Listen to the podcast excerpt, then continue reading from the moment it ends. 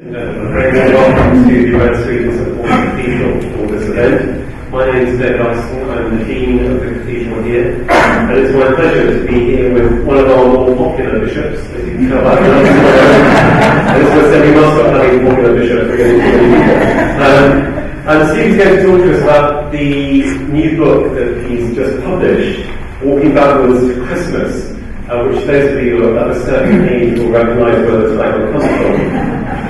Um, we know this story only too well in terms of nativity plays and other things.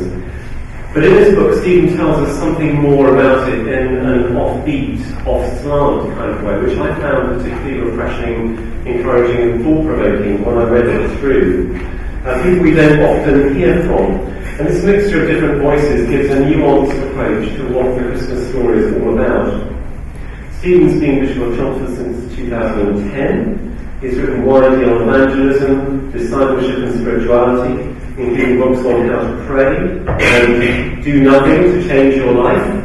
Wait for that one. Um, Advent is a time to stop and reflect as the days grow darker. So we think about the light of Christ coming to us. And Stephen's book is an opportunity to prepare for Christmas in a new and different kind of way. Stephen will speak to us for about 40 minutes and then we'll have some time for questions and answers. And then, unless you really don't want to, there's the opportunity to buy his book at the end. Please welcome Stephen Cottrell?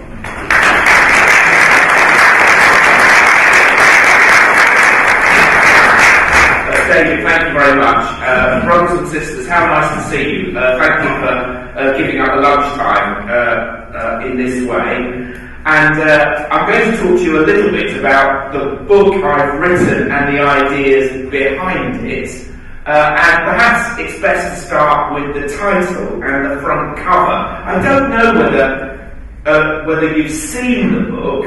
Um, uh, I'm hoping that at least some of you have, and I'll hold it up because the picture on the front cover is for me really rather important. And I'd like to start talking about the book by talking about the picture uh, and if you haven't yet seen a copy of the book, at the very least, even if you don't buy one, you can look at one afterwards, have a little, have a little look at the picture, or you can even Google it. Uh, it's, it's by a man uh, named Albert Herbert, and it's called, uh, the painting, The Nativity and the Burning Bush. And for some years, uh, I've been thinking about writing a book about Christmas, the Christmas story, uh, but I didn't really know where to begin. After all, how do you retell the one story that everybody knows? Uh, levels of biblical literacy in our country are probably at an all-time low. Uh, many clergy will report that you can't go into a school nowadays and uh, say to the children, well, you know that story, the Good Samaritan, or you know that story, the prodigal son. Chances are, children growing up will not know the Good Samaritan. They will not know the prodigal son. Uh, you can't even go into a school and say, let us pray, and expect people to know the Lord's Prayer. Uh, that level of knowledge of the Christian tradition uh, is missing in our culture. However, the one bit of the story everybody does know, or as I want to go on to explain, the one bit of the story everybody thinks they know, uh, is the Christmas story. Uh, and we know it from nativity plays, and we know it from Christmas carols. Uh, that's the reason many clergy at Christmas like to, uh, you know, like to kind of drop some questions into their sermons. Uh, for instance, uh, how many wise men were there? To which the answer is, we don't know. We've got some biblically literate people in today. The answer is we don't know. Um, the Bible doesn't tell us anywhere how many wise men there are. Uh, but because there were three gifts, gold, frankincense and myrrh, the tradition has filled in the missing details and we assume that it wasn't seven people bringing three gifts between them or one person bringing three gifts, it was three people bringing three gifts.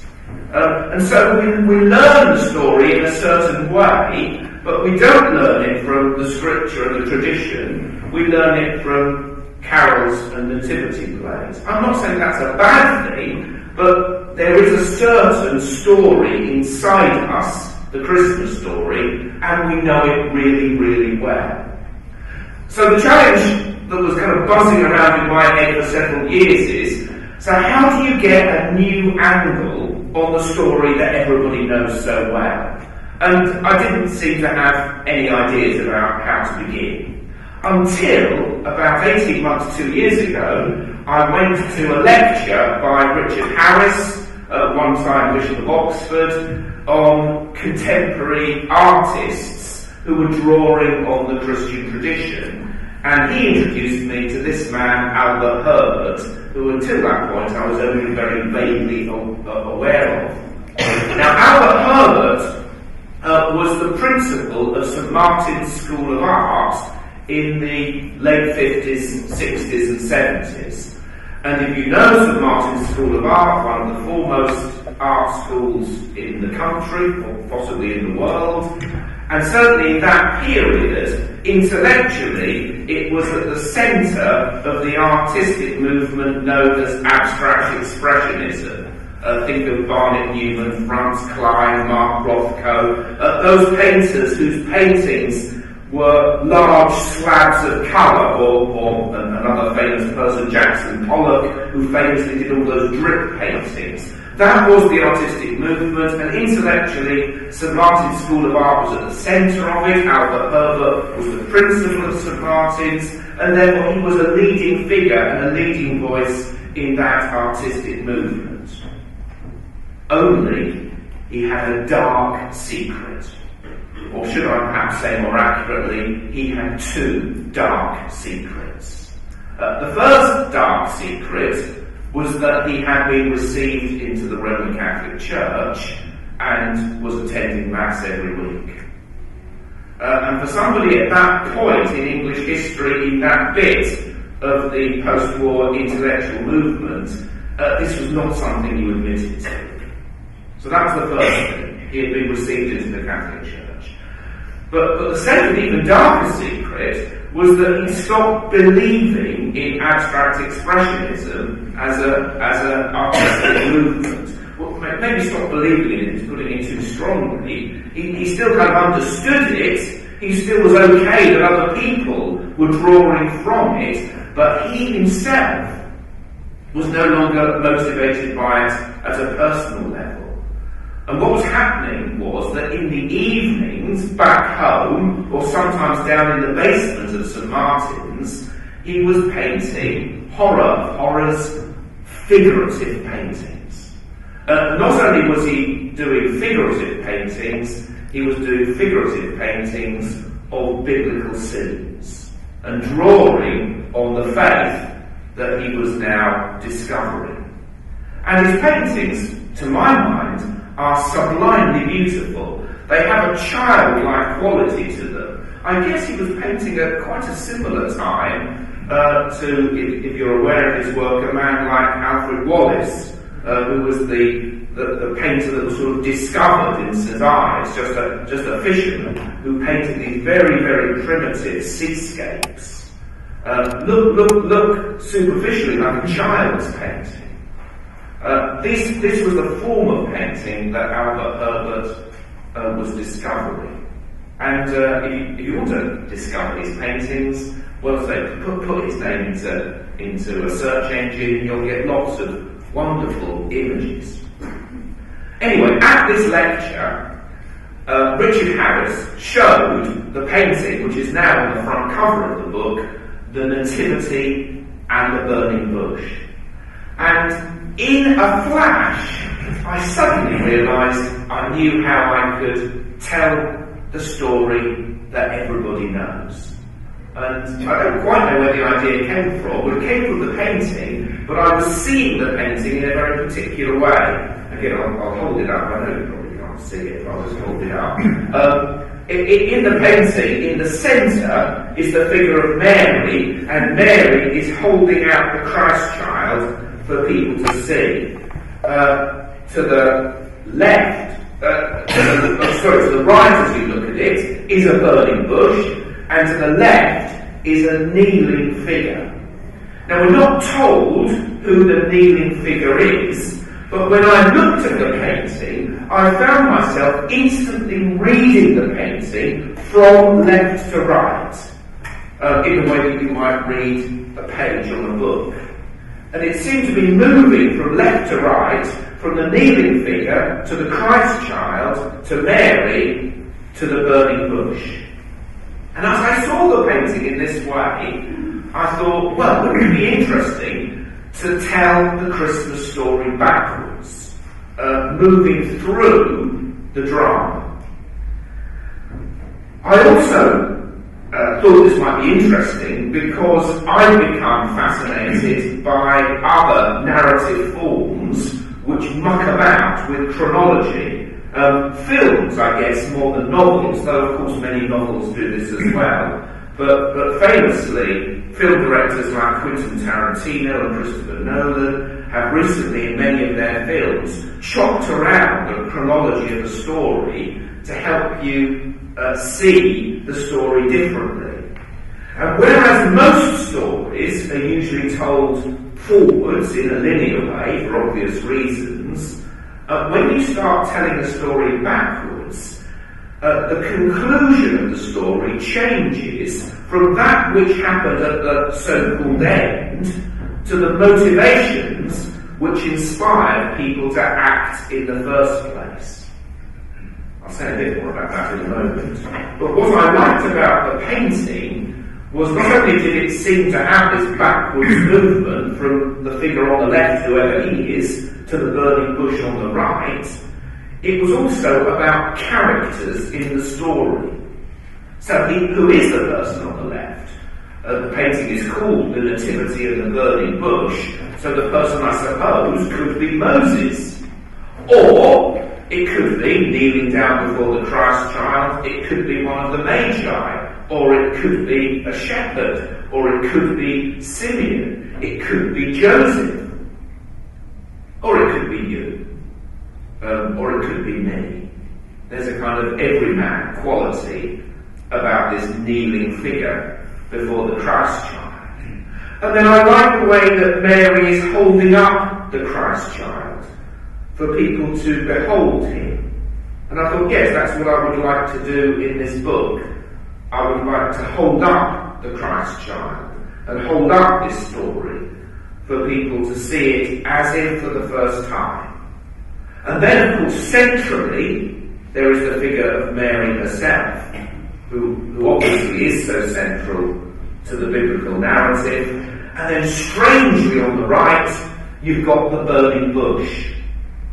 Now, I don't know about you, but um, if you go to church over the next couple of weeks and see a crib scene, uh, you'll probably see Mary, you'll probably see Joseph, you'll probably see angels and shepherds and oxes and ass and all the rest of it.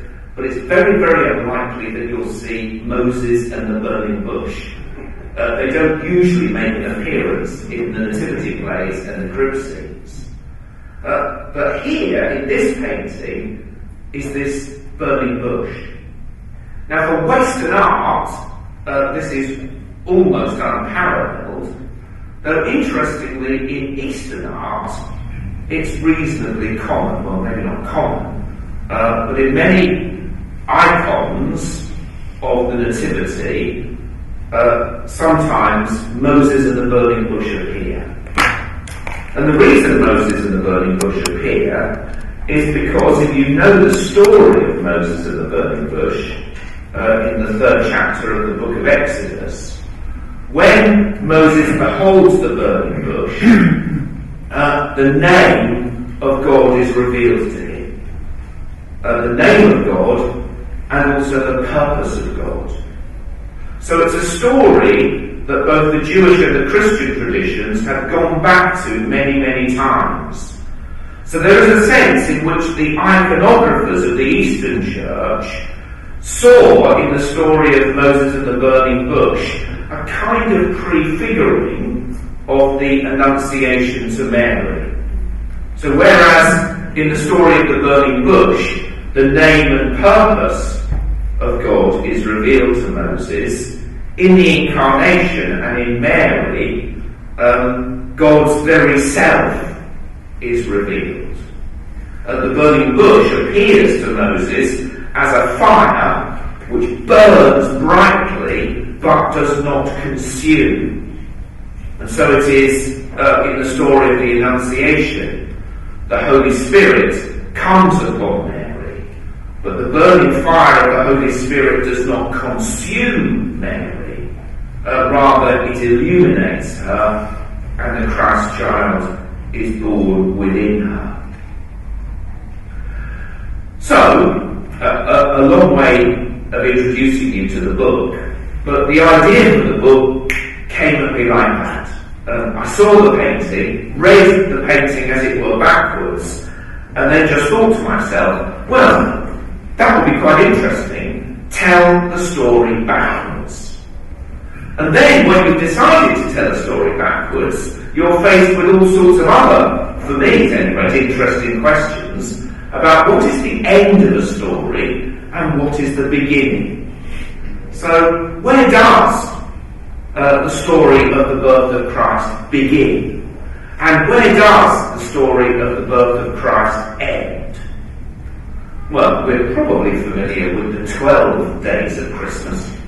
Um, and the 12 days of Christmas obviously start on the 25th of December and go on till the 6th of January. The 6th of January is the Feast of the Epiphany uh, when uh, the, the wise men come to the Christ child. So that's one of the possible ending points for the Christmas story. But there are some brave churches and brave individuals who keep their Christmas trees and their cribs up not just till Twelfth night, but all the way to the 2nd of February. Now the 2nd of February, as some of you may know, is the Feast of Candlemas. That's the story in the biblical narrative where Mary and Joseph present the Christ child in the temple, and Simeon, the old man Simeon, uh, who, who, who has been told that he will see the Messiah before he dies, he proclaims that this child is the light not just of Israel, but the light of the whole world.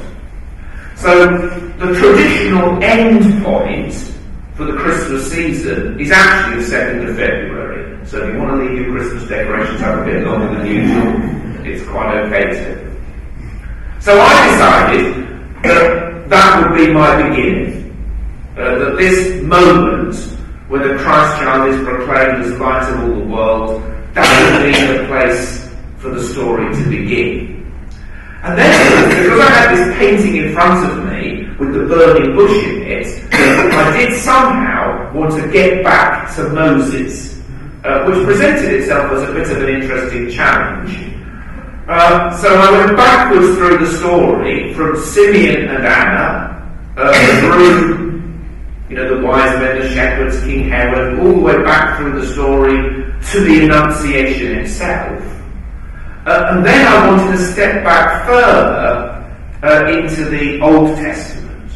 And by now, as I started to plan and write the book, I became very interested in seeing the story in reverse as a story from the light to the dark.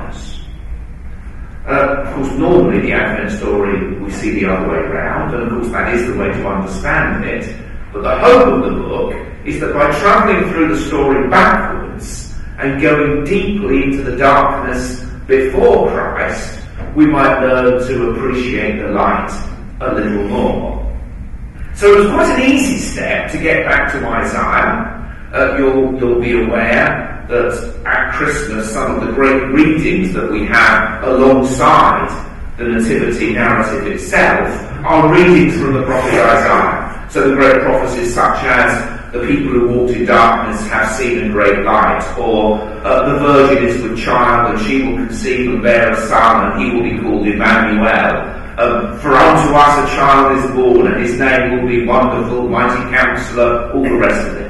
Uh, there are lots of prophecies in Isaiah which point uh, towards the birth of Christ. So it's quite an easy step to get from Mary to Isaiah. It was, I have to admit, a bigger step uh, to get back to Moses. Uh, but I started to make a theme of the book the idea of the fire which burns brightly but doesn't consume, the fire that illuminates. And therefore, the book begins with Anna in the temple, beholding the radiant light of the Christ child who Simeon proclaims as light of all the world. And the book ends with Moses sitting in the darkness, having encountered the name and the purpose of God in a burning bush. Now, what I found helpful for myself in writing the book this way is what it taught me about motivation. As I said a moment or two ago, uh, most narratives begin with motivation and circumstance. And through a combination of motivation and circumstance, a narrative and a drama unfolds which leads to a conclusion. The interesting thing about telling a story backwards, especially one that is known so well, is that you start with the conclusion, you wind your way back through circumstance to motivation. And therefore the climax of the book becomes why people did the things they did. Why people said the things they said, why they didn't do the things they didn't do. That became the most interesting bit of the story. And for that purpose, um, and I also got this idea that the story should be told in a series of first person monologues. Uh, so what happens in the book is each of the chapters is one person telling their bit of the story. Uh, so they, as it were, speak to us as if the drama has just unfolded. So the book opens with Anna speaking to us, um, having just beheld Christ in the temple. And then we go backwards through the story. Because I was interested in people's motivations as being, as it were, the climax of this backwards way of telling the story, it, it felt to me to be quite important not to get to Mary too quickly, because she's clearly such a central person in the story. Uh, this presented a bit of a problem because I obviously needed to tell the story of the birth itself, but I didn't want to tell the story of the birth itself through the eyes of Mary because I was much more interested in exploring why did she say yes to God? I mean, it's a popular, I think there's one or two clergy here, but it's a popular, it's a popular kind of sermon theme, uh, which you could put this way. How many people said no before Mary said yes? now, obviously, we, we can't know the answer to that. The answer might be no, but it might not. Um, it, it seems to me to be important um, that Mary's yes was, was a free and unequivocal yes. Um, that she was not coerced in any way. It, it seems important to me that when Mary says, Let what you have said be done in me, that Mary was, in that moment, perfectly aligning her will to the will of God. After all, isn't that the aim of the Christian life? Isn't that isn't that actually the purpose of prayer? And prayer is not, as you'd be forgiven for thinking, listening to Christians praying, uh, prayer is not, do you know, we could just get enough signatures on the prayer petition.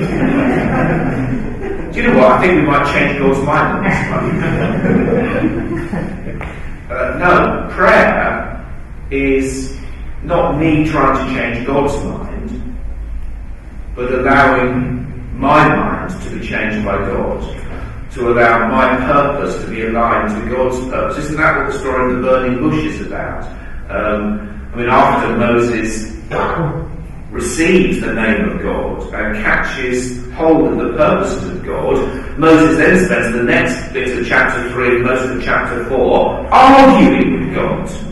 Uh, giving God all sorts of very, very good reasons why God has completely chosen the wrong person. Um, but Mary, in the moment, where she too is invited to be the one through whom God's purposes are made known. She is able to say, Let what you have said be done in me. Elizabeth says of Mary, Blessed is she who believed that the promises made to her by the Lord would be fulfilled. So, for the purposes of the book, it was really important that we didn't get to Mary till the Annunciation, but that presented a bit of a problem, how to tell the story of the birth, since one of my hopes for the book was that it would be faithful to the biblical narrative in the sense that um, yes, I'm imaginatively retelling the story and taking lots of liberties as I do it, but I didn't want to depart from the from the narrative um, and, and faithfully try to get under the skin of it. So when Jesus was born, who was present? Well, again, we don't know for sure, but it seems as if the only people present were Mary and Joseph. Now, I was very interested in telling the Joseph story. Again, Joseph's motivations are interesting, aren't they? Um, I mean, Joseph's stuck by. Um, he's stuck by Mary where common sense and, and the plain facts of what he could see before him suggested he was a fool to stick by her. But he did. And so I was very interested in why Joseph stuck by her. Um, so I'd already kind of used up Joseph, so I couldn't tell the birth through Joseph. I needed to hang on to tell the story of the Annunciation through Mary. So I did take a bit of a poetic liberty with the text at this point, and I make a public apology.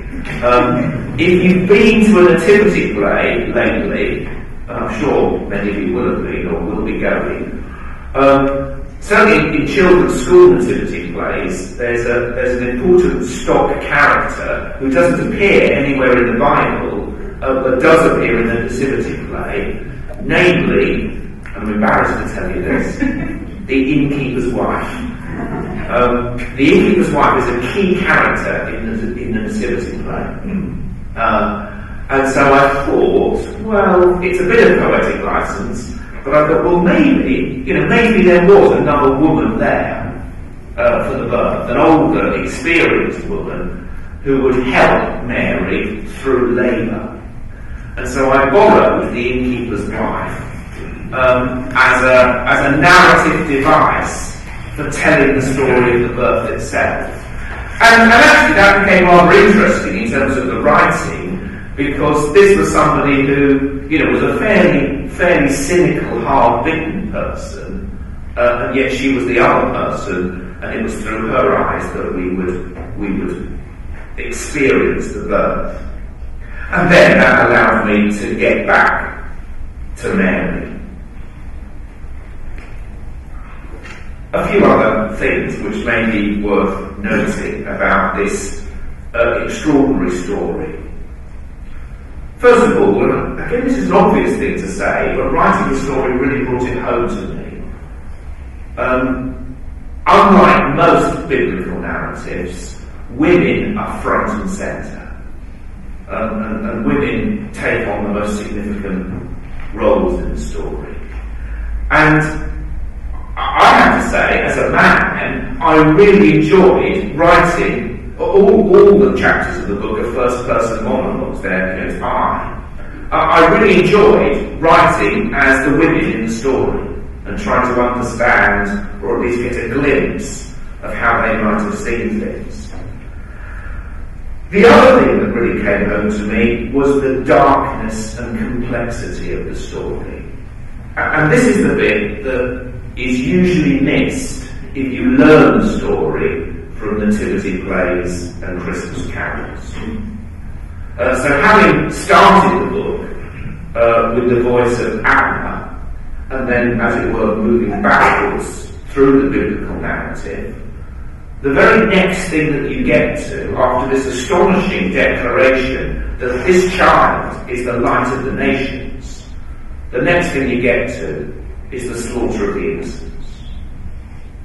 Uh, and this is a bit of the biblical narrative that very, very rarely gets mentioned.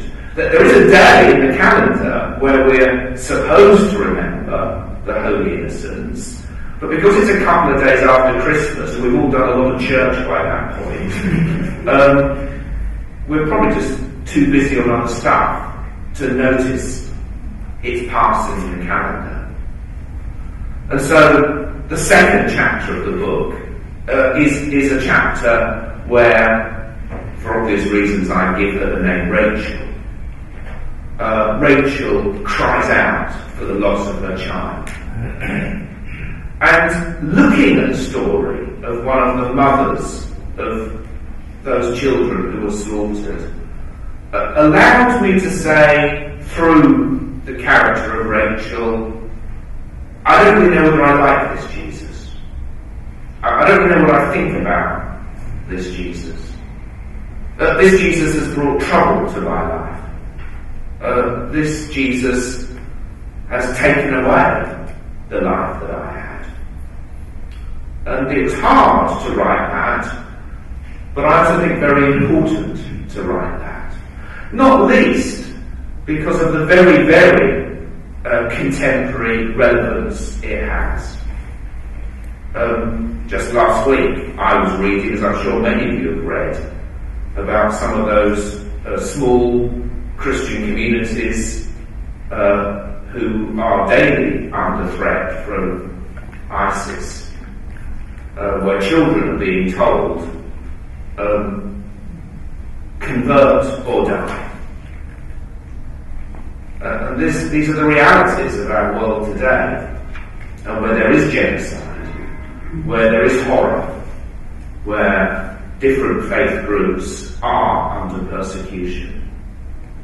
And that's where the birth of Christ first led. It first led uh, to the horrors of genocide. So it felt important to tell that bit of the story in all its, in all its darkness. But of course there are other dark and difficult bits of the story. Uh, there's the character of King Herod, um, and trying to understand uh, his motivations and his decisions. And then there is the indecision of so many others.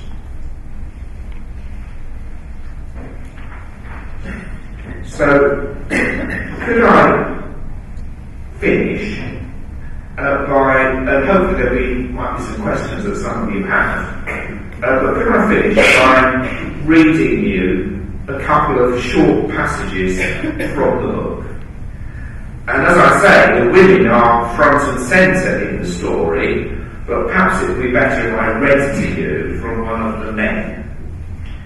And the other thing that I really liked about writing the book as first person narratives is that you can get inside the humanity of the story uh, and realise that these people who were caught up in this drama were real people like you and me. And, and, and therefore, almost to my surprise as I wrote the thing, I suddenly found myself thinking about other bits of the story that I'd never thought of before. And one of the bits that really delighted me was the was really reflecting on Joseph falling in love with Mary. Uh, and really asking myself the question, why did he stick by her? I mean, he had a dream. And well, who believes in dreams? You know, you've got to takes a lot of courage to put your faith in a dream. So what else was there that was happening inside Joseph to enable him to stick by Mary? And it seems to me that the obvious answer was probably the most interesting one. That he loved her. Her. And so I found myself able to write about um, an older man uh, falling in love with a younger woman. And uh, this is a little bit from, from that part of the story. So this is Joseph speaking to us.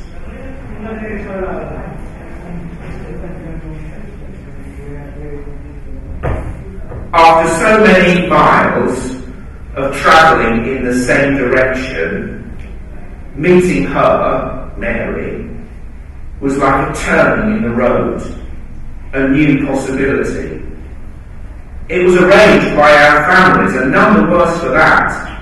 And the arrangements were made quickly so that we could get on with our life. I have had many dreams, but I'd stopped dreaming of this. And her presence filled me with delight. She was a sudden burst of springtime joy in what felt like the long, meandering decline of autumn. She was spring rains on thirsty ground, and her exuberance replenished the hidden springs of my own dreaming and flooded me. Her presence and what it promised irritated me. There is no other way of putting it. Was it love? I don't know, not yet. Love isn't a feeling. Love isn't just desire, though how I desired her. Love is the patient accumulation of shared memories, the joining together of two lifetimes into one, the weaving of separate stories into this story. Love begins to grow when falling in love is left behind. It takes time. It matures slowly in the fertile ground of commitment, of determined choosing. This person and not another. This path and not that. Love isn't what men think it is. They mistake falling in love for being in love. They forget that the finest wines take many years to settle. They allow their eyes to rove and lose the greatest gift of all, a lifetime shared, to know and to be known. That was what opened up for me when Mary became my intended hope blossomed. Love became a possibility, something to be started.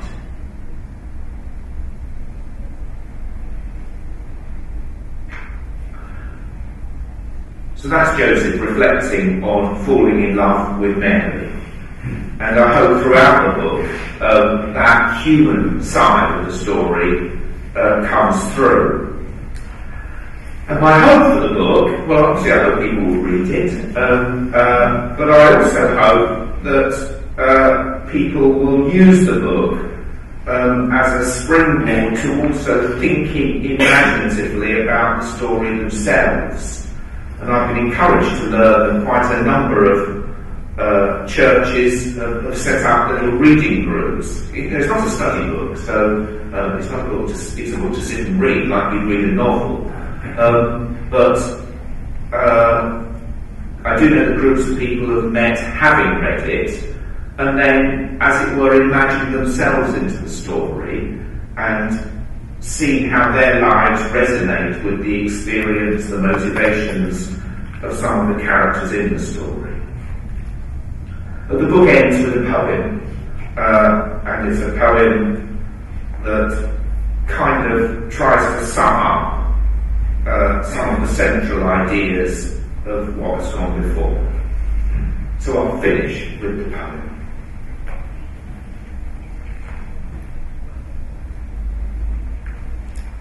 There is only one thing that prevents the gentle movement heaven into earth. Not the fear which godly greeting brings, nor cold presumption God could never speak nor empty tomb, nor barren heart, nor eyes searching, voices, how long blaze, nor the silence where there should be praise, nor the bitter taste of human failing, but the lack of trust that what was promised might in human flesh be born, achieved, how happy she, who for us all believed. strength of God in human weakness blending. Tenderly, the humble servant lifted from the feeble cry, the fatal mending.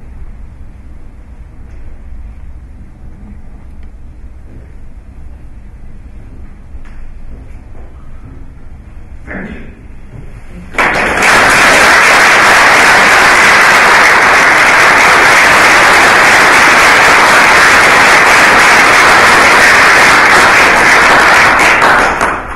Thank you, Steve. Um, questions? Well, can I ask you a question while you're thinking? um, one of the things that intrigued me in writing the book is you've got a whole range of material from nothing at all with uh, Mary or with Martha and Rachel to an awful in, say, Isaiah.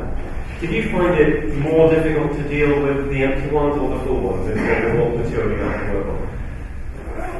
Ah, yes, I, I think the full ones were harder. Isaiah was hardest of all because uh, Isaiah is, is it the longest book in the Bible? I think it might be. It's certainly one of the longest. Um, so, so as soon as you, as soon as you write in the voice of Isaiah, you've got to decide what to do with a, with a huge amount of text. Uh, and the Isaiah chapter, as those, those I mean, I guess some people read it and not necessarily realise, but I reckon about half of the Isaiah chapter is almost verbatim quotations from from the scripture. Uh, so again, I, I, I actually felt an acknowledgement, so I had to print a, I had to print a little apology because, as biblical scholars will be aware, well, most, most biblical scholars agree that the, the book of Isaiah, as we read it in the Bible, is actually not written by a single person, but is spread over a vast period of time, and there's, as it were, more than one Isaiah. And I felt at least in the acknowledgements I ought to acknowledge that I do know this, and I was taking terrible, I was taking terrible liberties with the text to put different bits into the mouth of a single person. Uh, but I think it kind of worked. It, it kind of worked. But yes, I think I did feel more constrained by the existence of such a text. And in many ways, there was a there was a greater freedom with the people who we barely know anything about. Um, so, uh, so yes, I, I think that would be I think that would be the answer. But I think once you've decided to, once you've given yourself permission just to just to, to speak in the voice of one of the characters, there's a great great liberation in that. Can I ask, um, were you conscious by going back as far as Moses of allying all the people of the book? Um, Of the book? Ally. Yes, because I, I've imposed, obviously I've imposed upon it a single narrative. All. Yeah. So there, so there are, so there was, so there are certain ideas which run through the book, particularly the idea of the fire that burns and doesn't consume, um, as a as a as a way of understanding um, the presence of God. Um, and the other idea, which again I noticed as I read it out, pops up in the in the in the Joseph narrative, is the idea of knowing and being known um, that, uh, that the, the wonderful thing about what God has done for us in Christ is that we are known. So in Christ, uh, there is nothing that we cannot experience that God therefore hasn't experienced, that God knows us. um, so the fact well, here's another here's another sermon idea. Um, getting on to the original one. You know, at his birth, Jesus was given two names. Uh, one name is Jesus, which means literally God rescues, God saves. The other name is Emmanuel, which means God is with us. Um, this this narrative is much more interested in Emmanuel, as it were, than Jesus. It, it's interested in the idea that God is with us, that He knows us, that He's, he's elected to empty Himself in order to know us. Um, and so those ideas then surface in each of the characters. Thank you. You referred to taking liberties with Isaiah, uh, and in doing so, you've obviously written a very profound and compelling book. You talk about the Christmas story, and it seems to me that you're actually talking about two separate stories, that of Matthew and that of Luke. Uh, and I wonder about whether you, whether they perhaps to be taken, allowed their own separate integrity and not combined, because they're quite different stories, aren't they? Oh, you, you're absolutely right. You know, if, if I was writing a book about you know, a, a, textbook about the biblical narratives, was the first thing you have to say is um, the Matthean account and the Lucan account are, are entirely separate accounts with different purposes and different ideas.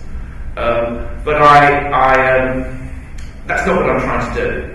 Um, I, am it's a deliberate attempt to take the story that everybody knows, which is the conflated story, the story that you, you know, if you go to a nativity play, this is the story that you'll see is to take that story and get underneath it.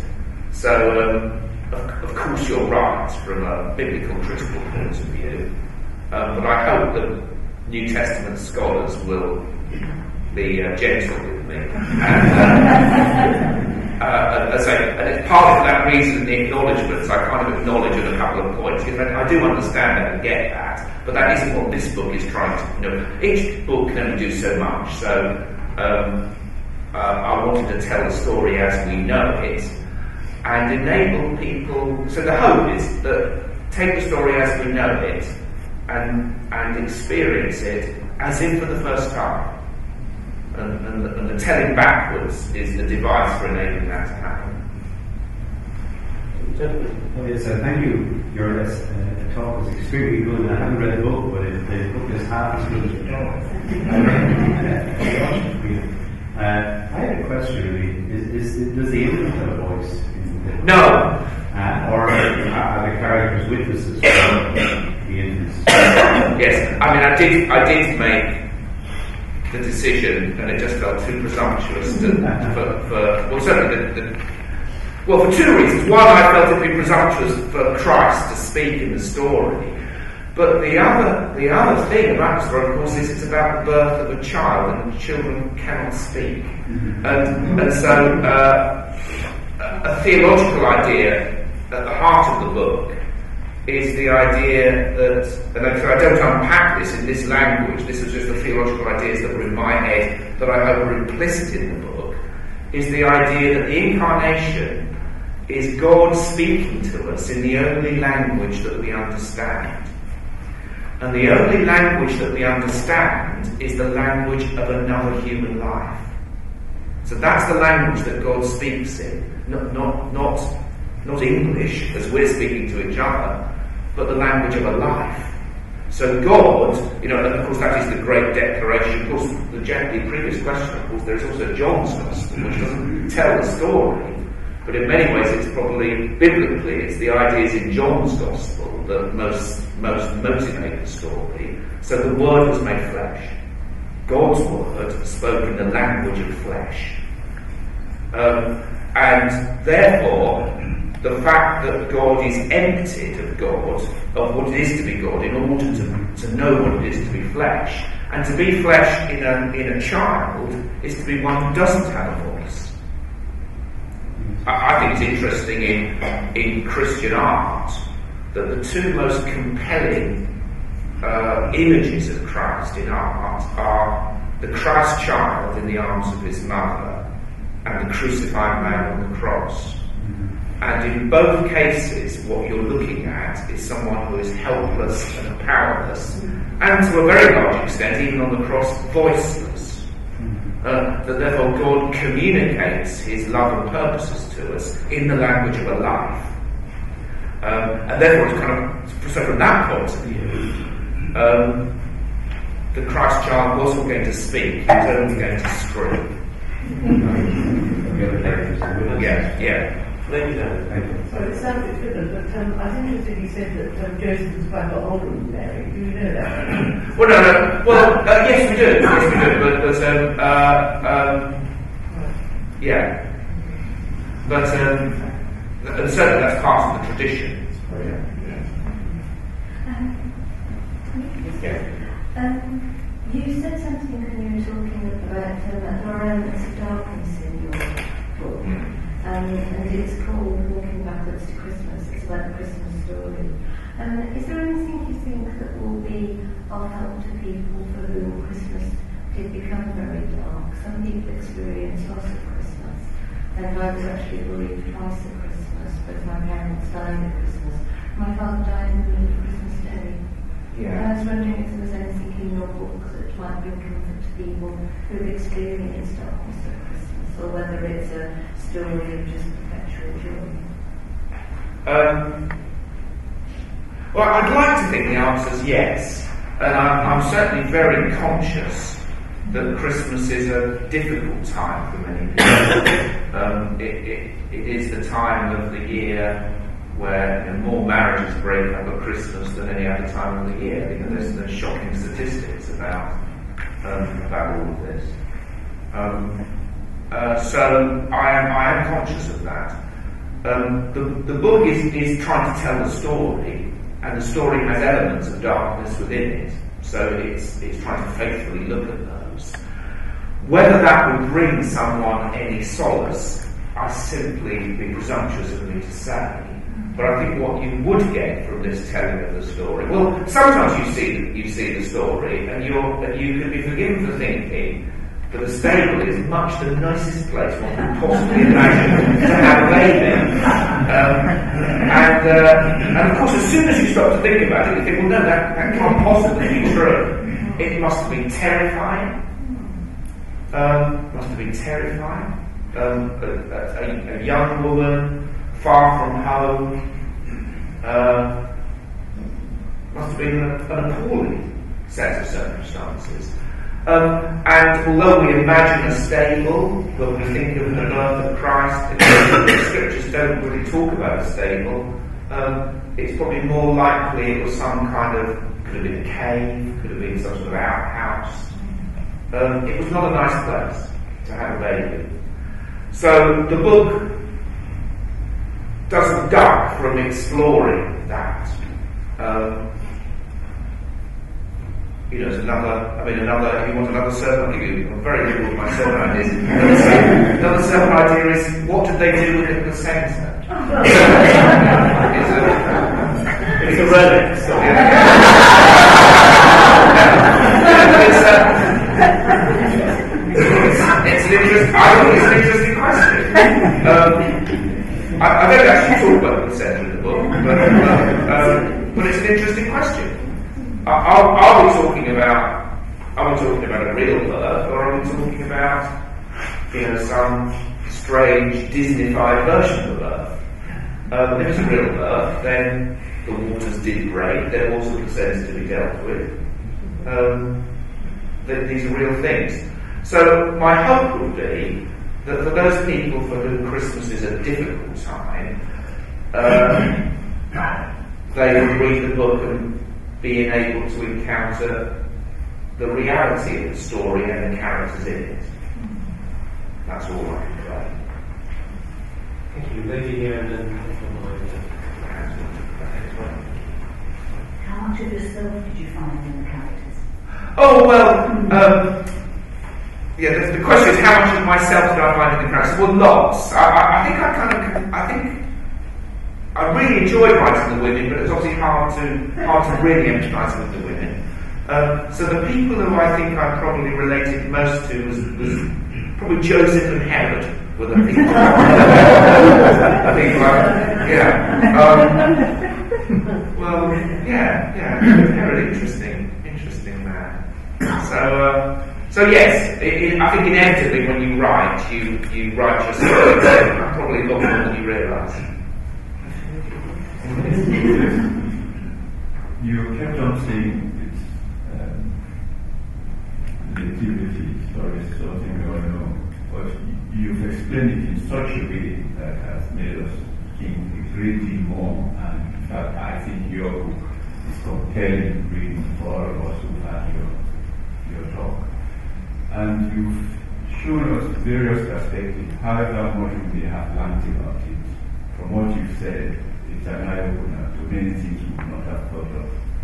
Coming from that part of the world where um, people sometimes rely on their parents or families to arrange certain things, you mentioned in passing that the two families had arranged for Mary and you said, Could you please uh, Ah, well, explain a that? Yeah, well, that, again, that's poetic license. Oh. I mean, you know, uh, we, we, we don't really know that for sure, but I, I imagine that that might well have been the case. Um, and again, I rather like the idea that that wasn't necessarily a bad thing, because we, um, it's very easy to be negative about some of those cultures and traditions that are very alien, certainly very, very alien to me. But I just sort of wondered whether that might have been the case. Um, Some in the back? Waving a hand? No? No, okay. Oh, yes. Um, thank you very much for the talk, Bishop. You linked the Feast of the Holy Innocents on December 28th with the massacres of the Caliphate in Middle East, the so-called Caliphate. Did you um, link that uh, feast with the 185,000 uh, unborn babies killed in this country under the terms of the Abortion Act, or did political correctness kick in for you?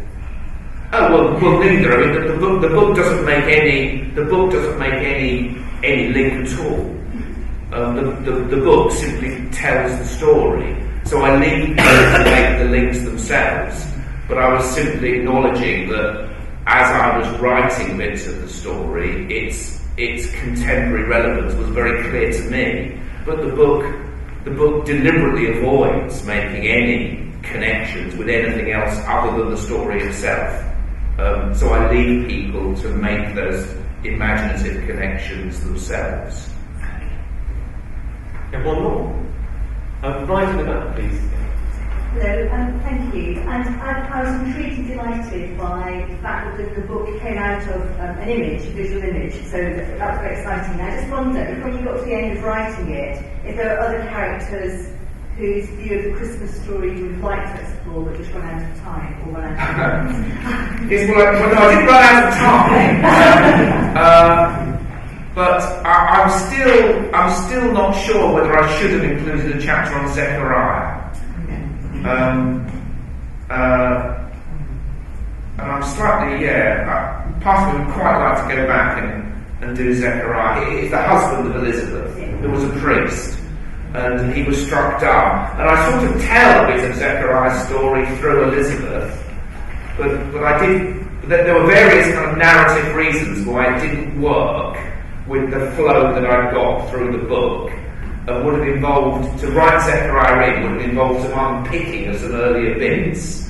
And in the end, I sat and thought about it for a long while and decided against it. But I'm now wondering whether, whether that would have been good. Because what would have been interesting about Zechariah's voice was that he was a priest. You know, his job um, was taking services and doing the things that we do. And I think what interested me about him was, I think anyone whose job is a priest, then you're in grave spiritual danger if your job is a priest.